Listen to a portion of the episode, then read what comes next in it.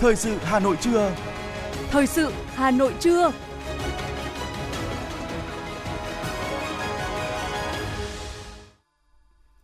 Thanh Hiền và Lê Thông kính chào quý vị các bạn. Bây giờ là chương trình thời sự của Đài Phát thanh và Truyền hình Hà Nội, phát trực tiếp trên sóng phát thanh. Hôm nay thứ bảy, ngày 24 tháng 9 năm 2022. Chương trình có những nội dung chính sau đây. Đoàn đại biểu thành phố Hà Nội kết thúc tốt đẹp chuyến thăm làm việc tại Israel, Vương quốc Anh và Ireland. Hà Nội phân công nhiệm vụ đẩy nhanh tiến độ xử lý dự án vốn ngoài ngân sách sử dụng đất chậm triển khai. Việt Nam xếp 63 trên 113 trong bảng xếp hạng toàn cầu về môi trường số. Bộ Giáo dục và Đào tạo yêu cầu tránh đưa ra phương thức tuyển sinh đại học phức tạp. Quy định mới về chi phí quản lý bảo hiểm xã hội giai đoạn 2022-2024. Phần tin thế giới có những thông tin Hà Lan công bố gói hỗ trợ kỷ lục hơn 22 tỷ euro để hỗ trợ người dân vượt khó. Công ty Pfizer cung cấp 6 triệu liệu trình thuốc điều trị COVID-19 cho các nước thu nhập thấp. Tổ chức Y tế Thế giới cảnh báo đại dịch COVID-19 chưa chấm dứt. Sau đây là nội dung chi tiết sẽ có trong chương trình. Kính thưa quý vị và các bạn, thực hiện kế hoạch đối ngoại năm 2022 của thành phố Hà Nội và nhận lời mời của Hội đồng, chính quyền thủ đô các nước từ ngày 14 đến ngày 23 tháng 9 năm 2022, đoàn đại biểu thành phố Hà Nội do đồng chí Nguyễn Ngọc Tuấn, Phó Bí thư Thành ủy, Chủ tịch Hội đồng nhân dân thành phố, Phó trưởng đoàn đại biểu Quốc hội thành phố dẫn đầu đã thăm và làm việc tại Israel, Vương quốc Anh và Ireland. Ngày hôm qua 23 tháng 9, đoàn đã về đến thủ đô Hà Nội, kết thúc chuyến thăm và làm việc với nhiều kết quả tốt đẹp. Tại Israel, đoàn đã thăm và làm việc với chính quyền thành phố Modin, Maccabim Reut, Hội đồng thành phố Tel Aviv, Phòng Thương mại Israel Việt Nam, Trung tâm đổi mới sáng tạo Perez Perez Center for Peace and Innovation và công ty Watergen cùng một số doanh nghiệp đổi mới sáng tạo tại Israel. Tiếp và làm việc với đoàn có ông Hamim Bibas, thị trưởng thành phố Modin, chủ tịch liên đoàn các chính quyền địa phương của Israel, ông Leo Sapira, chủ tịch hội đồng thành phố Tel Aviv, ông Lý Đức Trung, đại sứ Việt Nam tại Israel, bà Enat Helivi Levin, chủ tịch phòng thương mại Israel Việt Nam.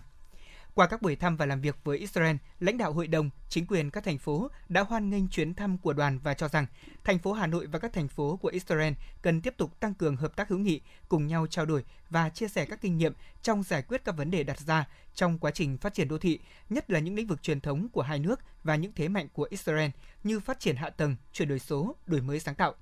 Hai bên cũng đã trao đổi kinh nghiệm về các lĩnh vực như xây dựng thành phố thông minh, khởi nghiệp sáng tạo, nông nghiệp công nghệ cao, tăng cường hợp tác xúc tiến đầu tư, du lịch, thương mại và thiết lập kênh thông tin trao đổi giữa hai thành phố để mối quan hệ hữu nghị và hợp tác đi vào chiều sâu, hiệu quả. Tại Vương quốc Anh, đoàn công tác đã thăm và làm việc tại thủ đô London, khảo sát và làm việc với một số cơ quan của thành phố London về công tác quy hoạch, quản lý quy hoạch, bảo tồn các công trình có giá trị lịch sử, văn hóa, công tác xử lý rác thải, nước thải, bảo vệ môi trường, giao thông công cộng – Tại các buổi làm việc, Chủ tịch Hội đồng Nhân dân thành phố Nguyễn Ngọc Tuấn nhấn mạnh mối quan hệ hữu nghị giữa các thành phố với thủ đô Hà Nội luôn được củng cố phát triển với nhiều hoạt động có ý nghĩa thiết thực. Chủ tịch Hội đồng Nhân dân thành phố Nguyễn Ngọc Tuấn khẳng định chuyến thăm lần này của đoàn nhằm tăng cường mối quan hệ hữu nghị hợp tác giữa các thành phố với thủ đô Hà Nội qua các buổi làm việc và trao đổi nhiều kinh nghiệm về mô hình chính quyền đô thị, công tác xây dựng, hoạch định chính sách phát triển kinh tế xã hội, phát huy chức năng vai trò của cơ quan dân cử trong giám sát việc thực thi chính sách, nâng cao vai trò giám sát, hiệu quả hoạt động của cơ quan dân cử địa phương, công tác tổ chức bộ máy chính quyền, kinh tế đô thị, bảo vệ môi trường, ứng phó với biến đổi khí hậu, khoa học kỹ thuật, công tác bảo tồn phát huy các giá trị lịch sử văn hóa.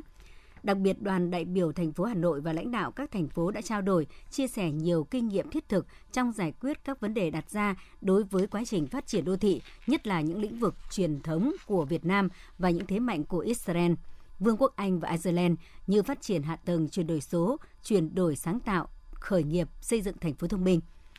Chủ tịch Hội đồng Nhân dân thành phố Nguyễn Ngọc Tuấn cũng cho biết chính quyền thành phố Hà Nội đang tiếp tục cải thiện môi trường đầu tư kinh doanh và kêu gọi sự tham gia của các doanh nghiệp nước ngoài, đặc biệt là các cơ quan đối tác của Israel, Vương quốc Anh và Ireland. Vì vậy, đề nghị các doanh nghiệp của Israel, Vương quốc Anh và Ireland tăng cường tìm hiểu môi trường đầu tư, kinh doanh và xúc tiến các chương trình hợp tác với Hà Nội trong các lĩnh vực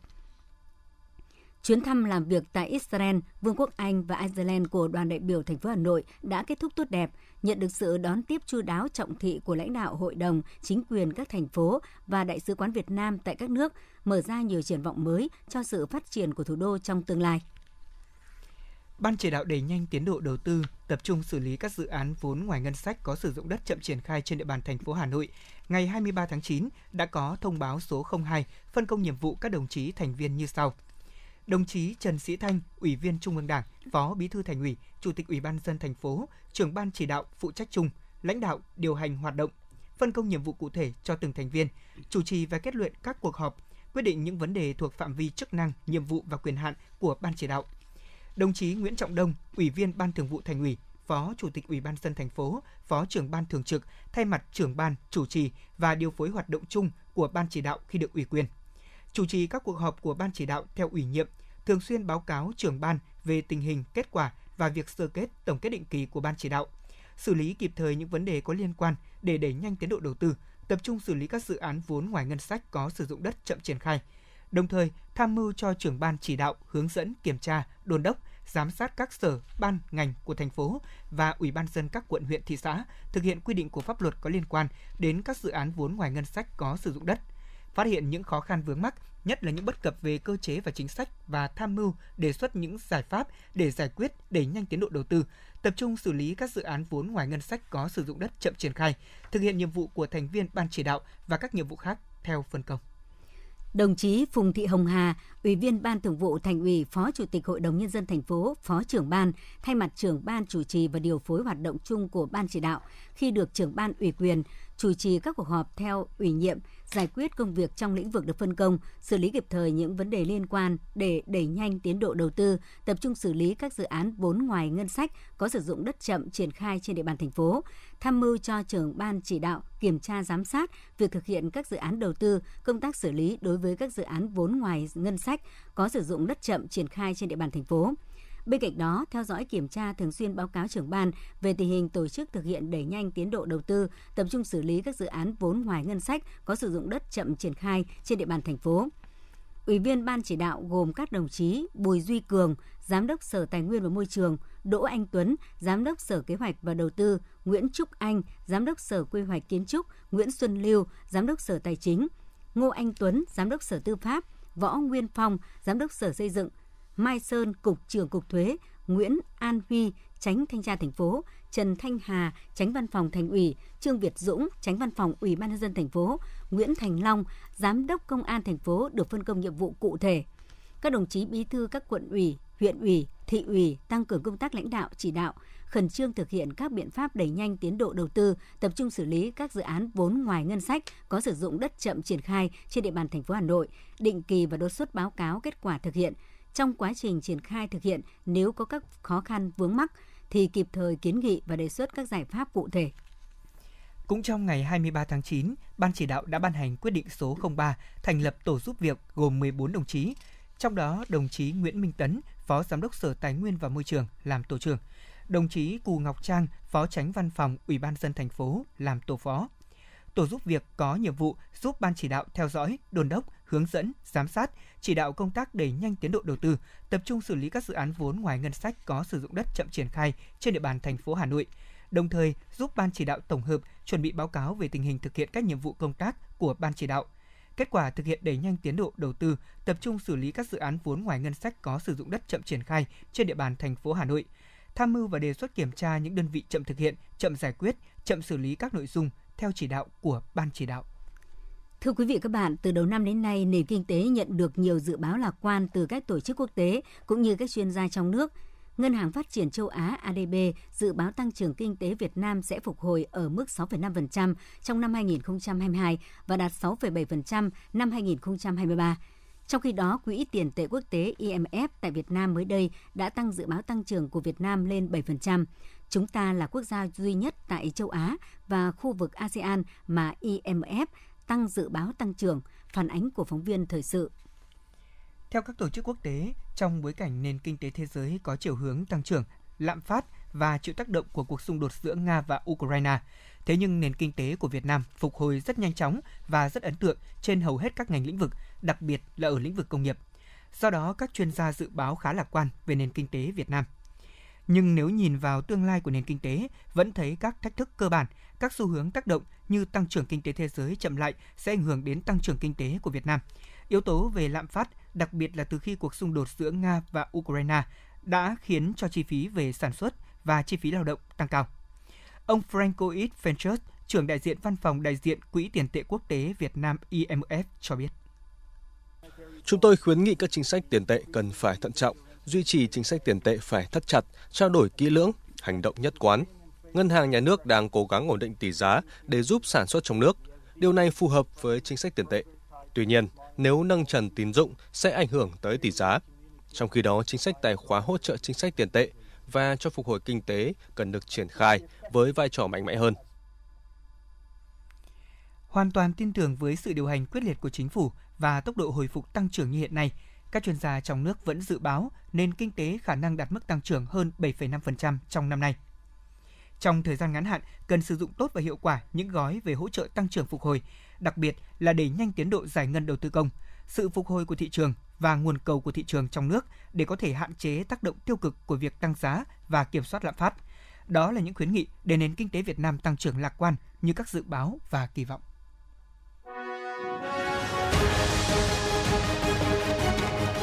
Thời sự Hà Nội, nhanh,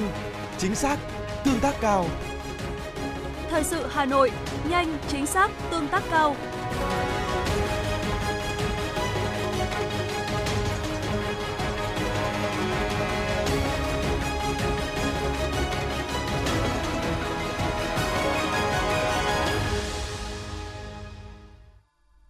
Thưa quý vị các bạn, thời điểm này, các hộ chăn nuôi trang trại đẩy mạnh công tác tái đàn gia súc gia cầm phục vụ thị trường cuối năm nên nguy cơ bùng phát dịch bệnh rất lớn. Để đảm bảo nguồn cung cho thị trường, ngành nông nghiệp khuyến cáo người chăn nuôi cần nỗ lực thực hiện các biện pháp phòng chống dịch bệnh động vật. Để phòng chống dịch bệnh động vật phát sinh, các địa phương cần tăng cường tuyên truyền hướng dẫn người chăn nuôi phòng bệnh cho vật nuôi, chủ động phòng bệnh bằng cách tiêm phòng đầy đủ các loại vaccine cho vật nuôi, đảm bảo tỷ lệ tiêm đạt hơn 80% tổng đàn thường xuyên kiểm tra đàn gia súc gia cầm, đặc biệt phát hiện sớm những bất thường trên đàn vật nuôi. Khi nghi ngờ gia súc gia cầm mắc các bệnh truyền nhiễm nguy cơ như cúm gia cầm, lở mồm, long móng, tai xanh, bệnh dịch tả lợn châu Phi phải báo ngay cho cán bộ thú y cơ sở và chính quyền địa phương để có biện pháp can thiệp kịp thời, tránh lây lan, bùng phát dịch bệnh. Bộ Khoa học và Công nghệ đang lấy ý kiến đối với dự thảo thông tư quy định kiểm tra nhà nước về chất lượng hàng hóa lưu thông trên thị trường. Theo dự thảo này, phương thức kiểm tra hàng năm theo kế hoạch hoặc là kiểm tra đột xuất. Đối với hoạt động kiểm tra theo kế hoạch hàng năm, kế hoạch cần được người có thẩm quyền phê duyệt. Việc kiểm tra theo kế hoạch này không cần báo trước cho chủ sở hữu hàng hóa. Đối với hoạt động kiểm tra đột xuất, cần căn cứ theo yêu cầu quản lý nhà nước về chất lượng sản phẩm và hàng hóa, khiếu nại tố cáo về chất lượng hàng hóa, tùy thuộc vào mức độ phạm vi ảnh hưởng, hậu quả của lô hàng không phù hợp về chất lượng, cơ quan kiểm tra có trách nhiệm thông báo công khai trên phương tiện thông tin đại chúng về tên, địa chỉ nơi bán hàng, tên trang thương mại điện tử đăng ký bán hàng và tên của hàng hóa. Thanh tra Chính phủ vừa có quyết định 331 khen thưởng cho 4 cá nhân có thành tích xuất sắc trong việc tố cáo hành vi tham nhũng với số tiền là 149 triệu đồng. Cụ thể, Thanh tra Chính phủ quyết định khen thưởng ông Phạm Ngọc Truyền và ông Phạm Văn Phú là những công chức thuộc Tri Cục Trồng trọt và Bảo vệ Thực vật tỉnh Hà Giang. Mỗi người 20 tháng lương cơ sở tương đương với 29,8 triệu đồng – khen thưởng ông Khuất Duy Mỹ và ông Nguyễn Ngọc Đức, hai cán bộ thuộc công ty trách nhiệm hữu hạn một thành viên sổ số kiên thiết Hà Giang, mỗi người 30 tháng lương cơ sở tương đương 44,7 triệu đồng. Bốn cá nhân nêu trên đã có thành tích xuất sắc trong tố cáo hành vi tham nhũng tại tỉnh Hà Giang.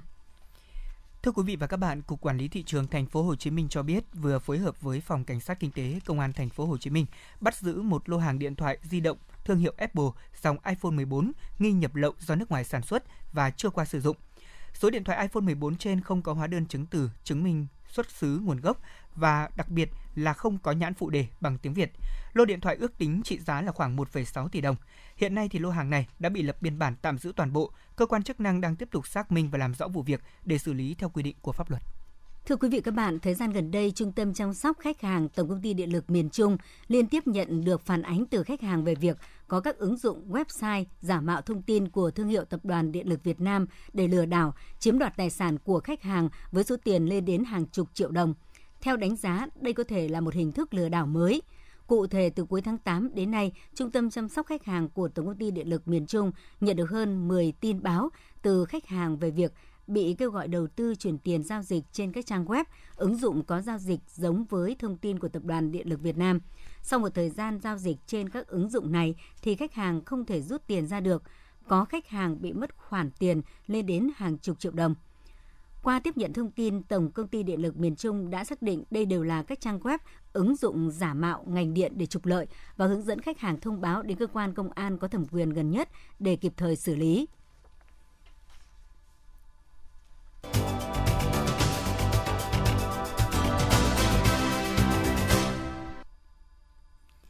Quý vị và các bạn đang nghe chương trình thời sự của Đài Phát thanh Truyền hình Hà Nội đang được phát trực tiếp trên sóng FM. Xin được chuyển sang những thông tin quan trọng khác.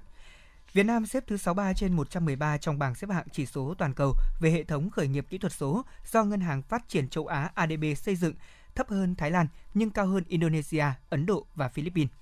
Chỉ số toàn cầu về hệ thống khởi nghiệp kỹ thuật số do ADB xây dựng. Chỉ số này đo lường chất lượng của môi trường dành cho các doanh nghiệp khởi nghiệp kỹ thuật số bằng cách xem xét mức độ số hóa trên 8 phương diện, đó là văn hóa, thể chế, điều kiện thị trường, hạ tầng, vốn con người, tri thức, tài chính, mạng lưới. Bộ Giáo dục và Đào tạo vừa có văn bản gửi các đại học, học viện, trường đại học, trường cao đẳng sư phạm hướng dẫn thực hiện nhiệm vụ giáo dục đại học năm học 2022-2023 theo đó, các cơ sở cần hoàn thiện đề án tuyển sinh năm 2023, trong đó đặc biệt lưu ý hoàn thiện các phương thức tuyển sinh theo hướng đơn giản hóa, thực hiện đúng quy chế tuyển sinh hiện hành, tránh đưa ra những phương thức tuyển sinh phức tạp gây khó khăn cho thí sinh, triển khai nghiêm túc Nghị định số 116-2020 của Chính phủ quy định về chính sách hỗ trợ tiền đóng học phí, chi phí sinh hoạt đối với sinh viên sư phạm. Thưa quý vị, tròn một tuần mở hệ thống xác nhận nhập học trực tuyến, Bộ Giáo dục và Đào tạo cho biết tỷ lệ thí sinh trúng tuyển đợt 1 hoàn thành các bước xác nhận đạt khoảng 80%. Theo kế hoạch từ ngày 18 tháng 9 đến trước 17 giờ ngày 30 tháng 9, thí sinh phải xác nhận nhập học trực tuyến đợt 1 trên hệ thống. Thí sinh không thực hiện quy trình này coi như từ chối cơ hội học tập đã trúng tuyển. Như vậy là thời gian xác nhận nhập học trực tuyến hiện nay chỉ còn một tuần. Bộ Giáo dục và Đào tạo đề nghị cơ sở đào tạo cần hướng dẫn thí sinh thực hiện đầy đủ quy trình xác nhận nhập học trực tuyến. Cùng với đó, cơ sở đào tạo có thể bắt đầu tổ chức nhập học đồng thời với quá trình thí sinh xác nhận nhập học hoặc là tổ chức nhập học sau khi thí sinh đã xác nhận nhập học trực tuyến. Từ ngày 1 tháng 10, cơ sở đào tạo có thể thông báo tuyển sinh đợt bổ sung. Từ tháng 10 đến tháng 12 năm 2022, cơ sở đào tạo xét tuyển các đợt tiếp theo, cập nhật danh sách thí sinh trúng tuyển và nhập học theo quy định trước ngày 31 tháng 12, cơ sở đào tạo phải báo cáo kết quả tuyển sinh năm 2022 về vụ giáo dục đại học. Thưa quý vị và các bạn, đến thời điểm này thì các trường đại học trên cả nước đang tổ chức cho thí sinh đã trúng tuyển làm thủ tục xác nhận nhập học. Thế nhưng câu chuyện điểm chuẩn trúng tuyển năm nay của các trường thì vẫn chưa lắng xuống bởi tình trạng lạm phát điểm chuẩn ở khối C00 và một số ngành hot với mức điểm gần chạm mốc 30 mới trúng tuyển. Tình trạng một số ngành có điểm chuẩn trúng tuyển điểm thi tốt nghiệp trung học phổ thông gần chạm mốc 30, thậm chí trên 30 điểm đã diễn ra trong vài năm gần đây cũng khiến cho nhiều người đặt ra câu hỏi. Kết quả của kỳ thi tốt nghiệp trung học phổ thông liệu có là cơ sở tin cậy để các trường đại học xét tuyển, đặc biệt là với những trường top đầu và những ngành hot? Ba ngành học của Trường Đại học Khoa học Xã hội và Nhân văn, Đại học Quốc gia Hà Nội có điểm chuẩn xét tuyển theo khối C00 ở mức 29,95 điểm. Hai ngành sư phạm của trường Đại học Hồng Đức có điểm trúng tuyển ở mức 39,92 theo thang điểm 40. Ngành công nghệ thông tin của trường Đại học Công nghệ, Đại học Quốc gia Hà Nội có điểm chuẩn trúng tuyển là 29,15 điểm. Đó là những con số luôn được báo chí và xã hội nhắc tới sau khi các trường đại học công bố điểm chuẩn trúng tuyển theo phương thức xét điểm thi tốt nghiệp trung học phổ thông. Thế nhưng, giáo sư Nguyễn Đình Đức, trưởng ban đào tạo Đại học Quốc gia Hà Nội khẳng định, với đề thi, điểm thi tốt nghiệp như hiện nay thì nhiều trường đại học, nhất là các đại học lớn, uy tín chỉ sử dụng một tỷ lệ nhất định chỉ tiêu xét tuyển theo kết quả kỳ thi này nên điểm trúng tuyển cao là điều tất yếu. Chúng tôi cũng băn khoăn về cái chất lượng đầu vào. Mặc dù điểm cao như thế nhưng cái chất lượng có đáp ứng hay không thì chúng tôi rất là suy nghĩ và chúng tôi cho rằng là là có những yếu tố, có những căn cứ để thấy rằng là cái điểm thi trung học phổ thông là dễ cho nên là cái kết quả đầu đầu vào là phải có cái sự cân nhắc.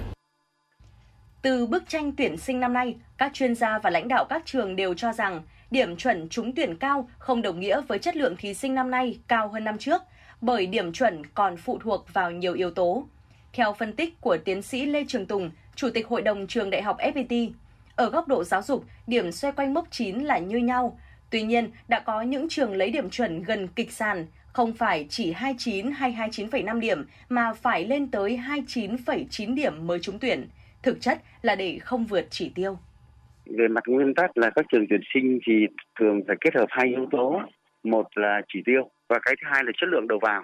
Chính các trường sẽ phải quyết định là phối hợp hai cái này là như thế nào. Thông thường hiện nay ấy, thì các trường làm theo kiểu đơn giản nhất và có lẽ bộ cũng như vậy quản lý theo chỉ tiêu mà chỉ tiêu thì cứ lấy từ trên xuống dưới đủ là dừng và khi lấy đủ mà dừng ấy điểm của nó có thể nó rất thấp nếu mà ít người vào và điểm của nó có thể rất cao nếu mà chỉ tiêu ít.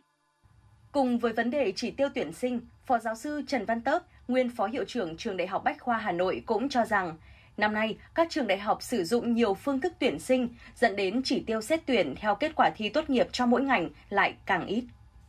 một số ngành tuyển rất là ít, rồi lại có nhiều phương thức tuyển sinh khác nhau, rồi lại cộng thêm các cái điểm ưu tiên nữa, dẫn đến là thậm chí là 30 điểm mới đỗ. Tôi cho rằng là dưới góc độ về tuyển sinh thì à, mấy năm gần đây, các trường đại học cũng đang đang cố gắng đi theo cái hướng là tự chủ trong cái tuyển sinh. Nhưng mà quả thật năm 2022 này quá nhiều cái phương thức tuyển sinh, từ cái tổ hợp rồi cách thức nhưng một xu hướng là các trường top trên đang cố gắng xây dựng cho mình những cái phương án tuyển sinh theo cái hướng tự chủ như của Bách khoa Hà Nội chẳng hạn.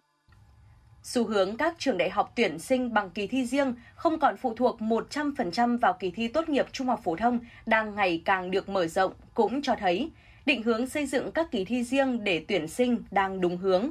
Theo Phó Giáo sư Phạm Xuân Anh, Phó Hiệu trưởng Trường Đại học Xây dựng Hà Nội, mỗi kỳ thi đều có những tiêu chí riêng, kỳ thi tốt nghiệp trung học phổ thông với mục tiêu chính là xét tốt nghiệp, đánh giá học sinh sau 12 năm học thực sự không phải là phương án tối ưu để các trường đại học sử dụng kết quả thi xét tuyển. Bởi vì trong cái việc sử dụng kết quả thi trung học phổ thông để xét tuyển đại học nó đã làm cái phương án mà nó cũng không phải là phương án thích hợp nhất rồi. Do đó khi sử dụng một cái phương án mà nó không phải là thiết kế hoàn toàn cho cái việc này thì kết quả dẫn đến có một số ngành mà cái điểm cao như thế cũng không phải là lạ về lâu dài việc mà xét tuyển đại học của các trường thì sẽ dần dần có những phương án riêng, chứ không phải sử dụng cái kết quả này nữa sẽ là tất yếu thì những trường tốt cao, ngành hot, thì người ta sẽ có những cái phương án xét tuyển nó phù hợp hơn nhiều chuyên gia cũng khẳng định việc xét tuyển đại học bằng phương án tuyển sinh khác không phụ thuộc vào điểm số của kỳ thi tốt nghiệp trung học phổ thông là xu hướng cần thiết. Tuy nhiên, để việc tuyển sinh của các trường không quay trở lại tình trạng mỗi trường tổ chức một kỳ thi như trước đây, thì ngành giáo dục đào tạo nên đẩy mạnh xây dựng các trung tâm khảo thí độc lập, tổ chức thi nhiều đợt trong năm để các trường có thể sử dụng kết quả của kỳ thi này khi xét tuyển.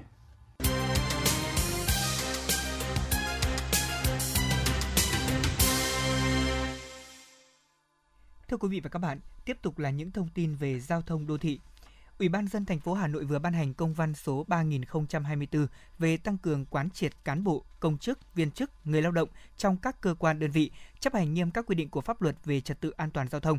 Để công tác đảm bảo trật tự an toàn giao thông thực sự đạt kết quả, các cấp các ngành và các địa phương toàn thành phố đang vào cuộc đồng bộ xây dựng kế hoạch quán triệt và phổ biến luật giao thông đường bộ. Công điện số 488 ngày 3 tháng 6 năm 2022 của Thủ tướng Chính phủ về việc chấp hành các quy định về phòng chống tác hại của rượu bia.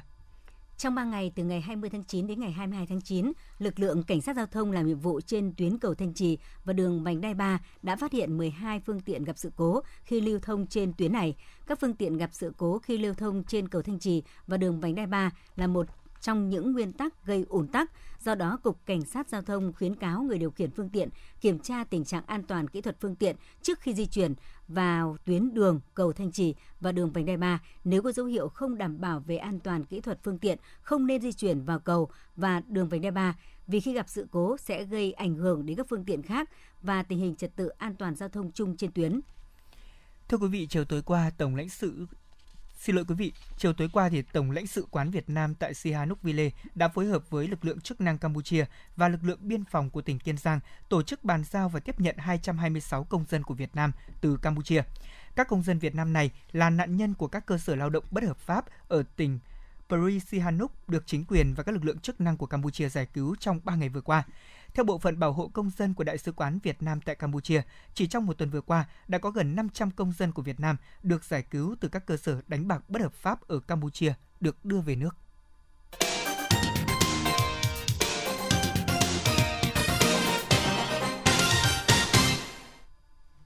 Quý thính giả đang nghe chương trình thời sự của Đài Phát thanh và Truyền Hà Nội đang được phát trực tiếp. Xin chuyển sang những thông tin quốc tế. Chính phủ Hà Lan đã công bố gói hỗ trợ người dân lớn chưa từng có trong lịch sử với trị giá 17,2 tỷ euro vào năm 2023 và 4,9 tỷ euro bổ sung trong những năm tiếp theo. Với gói giải pháp toàn diện dựa trên nền tảng tài chính cao kỷ lục, có thể thấy chính phủ Hà Lan đang nỗ lực hết mình vì an sinh xã hội và đời sống của người dân, qua đó kỳ vọng trèo lái đất nước vượt qua giai đoạn thế giới và khu vực đang đối mặt với những thách thức chưa từng thấy. Liên quan đến tình hình dịch bệnh COVID-19, đến sáng nay, ngày 24 tháng 9, thế giới có trên 619,44 triệu người mắc COVID-19, trong đó hơn 6,53 triệu trường hợp đã tử vong vì đại dịch này. Mỹ cũng là nước chịu ảnh hưởng nặng nề nhất của dịch bệnh COVID-19 với tổng cộng trên 97,8 triệu ca mắc, trong đó có khoảng hơn 1,08 triệu trường hợp tử vong do bệnh này. Tại tâm dịch COVID-19 lớn thứ hai thế giới Ấn Độ, nước này ghi nhận tổng cộng trên 44,56 triệu người nhiễm virus SARS-CoV-2, bao gồm hơn 528.400 trường hợp thiệt mạng vì COVID-19 tại quốc gia Nam Á này. Thưa quý vị, Pháp hiện là điểm nóng dịch bệnh lớn thứ ba trên thế giới với hơn 154.800 bệnh nhân mắc COVID-19 đã không qua khỏi trong tổng số trên 35,07 triệu người nhiễm bệnh tại quốc gia này. Brazil đứng sau Pháp về tổng số ca mắc COVID-19 với trên 34,65 triệu bệnh nhân, nhưng tổng số người tử vong vì dịch bệnh cao đứng thứ hai thế giới, chỉ sau Mỹ, với hơn 685.700 trường hợp. Nằm trong kế hoạch toàn diện phục hồi các hoạt động kinh tế xã hội, chính phủ Nhật Bản dự kiến sẽ dỡ bỏ hoàn toàn kiểm soát biên giới từ ngày 11 tháng 10. Quyết định trên được Thủ tướng Nhật Bản Fumio Kishida đưa ra trong buổi họp báo bên lề khóa họp lần thứ 77 Đại hội đồng Liên Hợp Quốc diễn ra ở New York vào ngày hôm qua 23 tháng 9. Chính phủ Hàn Quốc đã quyết định dỡ bỏ tất cả các quy định về việc bắt buộc đeo khẩu trang ngoài trời bắt đầu từ tuần tới, trong bối cảnh nước này đang kiểm soát tốt dịch bệnh COVID-19. Theo quyết định có hiệu lực từ ngày 26 tháng 9, thì những người tham gia các buổi tụ tập ngoài trời từ 50 người trở lên và các sự kiện thể thao cũng như là các buổi hòa nhạc sẽ không bắt buộc phải đeo khẩu trang. Công ty Pfizer cho biết hãng này sẽ cung cấp tới 6 triệu liệu trình thuốc kháng sinh điều trị COVID-19 của mình cho quỹ toàn cầu. Số liệu trình thuốc điều trị COVID-19 này sẽ được cung cấp cho các quốc gia có thu nhập thấp và trung bình đang tìm cách ứng phó với đại dịch này.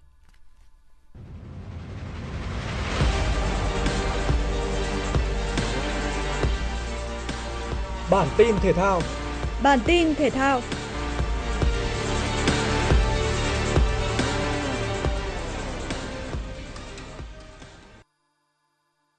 giải bóng đá nữ vô địch quốc gia Cúp Thái Sơn Bắc 2022, Than khoáng sản Việt Nam đặt mục tiêu giành chiến thắng trong trận đấu cuối cùng của lượt đi trước Hà Nội 2. Đội bóng vùng mỏ tràn lên tấn công và nhanh chóng có được bàn thắng ngay phút thứ 9 nhờ công của Đinh Thị Thùy Dung. Lợi thế về mặt tỷ số giúp Than khoáng sản Việt Nam chơi thoải mái hơn rất nhiều. Ở khu trung tuyến, họ kiểm soát tốt tình hình và không để cho Hà Nội 2 có nhiều cơ hội tổ chức tấn công. Sau giờ nghỉ, Than khoáng sản Việt Nam tiếp tục duy trì thế tấn công tốc độ với nhiều pha phối hợp ăn ý. Phút 52, sau pha phối hợp ăn ý cùng đường căng ngang thuận lợi từ Thu Thìn, Hà Thị Nhài dễ dàng để bóng cận thành nhân đôi cách biệt cho Than khoáng sản Việt Nam. Bàn thắng này dường như khiến trận đấu đã sớm an bài. Phút 70, Trúc Hương đột phá và xuất xa đẳng cấp ấn định chiến thắng 3-0 nghiêng về đội bóng vùng mỏ. Kết quả này giúp Than khoáng sản Việt Nam tạm vươn lên dẫn đầu trước các trận đấu cuối cùng của lượt đi giải bóng đá nữ vô địch quốc gia. Tối nay diễn ra trận đấu thứ hai tại giải giao hữu quốc tế Hưng Thịnh 2022 giữa đội tuyển Ấn Độ và đội tuyển Singapore. Đáng chú ý, bên cạnh dàn cầu thủ trẻ, đội tuyển Ấn Độ có tiền đạo lão tướng 38 tuổi là Sunil Chetri. Anh là chân sút tốt nhất lịch sử Ấn Độ và là cầu thủ ghi bàn nhiều thứ năm thế giới với 84 bàn cho tuyển quốc gia. Tại giải này, thầy trò huấn luyện viên Igor Stimac mong muốn thi đấu hết mình với mục đích giả soát lực lượng, kiểm tra phong độ và thử nghiệm nhân sự trong đợt giao hữu FIFA Day. Cuộc đối đầu giữa đội tuyển Ấn Độ và Singapore sẽ khởi tranh vào lúc 19 giờ. Trận đấu tái hiện trận chung kết Euro 2020 giữa đội tuyển Anh và Italia diễn ra trong khuôn khổ UEFA Nations League 2022. Bàn thắng duy nhất được ghi bởi Rapastori phút 68. Chiến thắng tối thiểu 1-0 đã giúp cho đội tuyển Italia tạm thời vươn lên vị trí thứ hai bảng A3, đồng thời cũng khiến đội tuyển Anh chắc chắn đứng ở cuối bảng và sẽ xuống chơi ở League B mùa sau khi khoảng cách lúc này của họ với vị trí thứ ba đã là 4 điểm khi vòng đấu chỉ còn một trận đấu nữa mà thôi. Ở một trận đấu đáng chú ý khác cũng tại bảng A3, đội tuyển Hungary đã có được chiến thắng bất ngờ trước đội tuyển Đức với tỷ số 1-0. Stralai là chủ nhân của bàn thắng duy nhất của trận đấu này phút 17. Như vậy ở lượt trận cuối, cuộc đối đầu giữa hai đội tuyển Hungary và Italia sẽ là cuộc cạnh tranh để xác định vị trí đầu bảng, cùng với đó là tấm vé vào bán kết khi khoảng cách của hai đội lúc này chỉ là 2 điểm. Dự báo thời tiết khu vực Hà Nội chiều và tối ngày 24 tháng 9 năm 2022. Trung tâm thành phố Hà Nội có lúc có mưa rào và rông, nhiệt độ từ 25 đến 32 độ. Quý vị và các bạn vừa nghe chương trình Thời sự trưa của Đài Phát thanh và Truyền hình Hà Nội, chỉ đạo nội dung Nguyễn Kim Khiêm, chỉ đạo sản xuất Nguyễn Tiến Dũng, tổ chức sản xuất Xuân Luyến. Chương trình do biên tập viên Nguyễn Hằng, các phát thanh viên Lê Thông Thanh Hiền và kỹ thuật viên Kim Thoa thực hiện. Hẹn gặp lại quý vị và các bạn trong chương trình thời sự 19 giờ tối nay. Thân ái chào tạm biệt.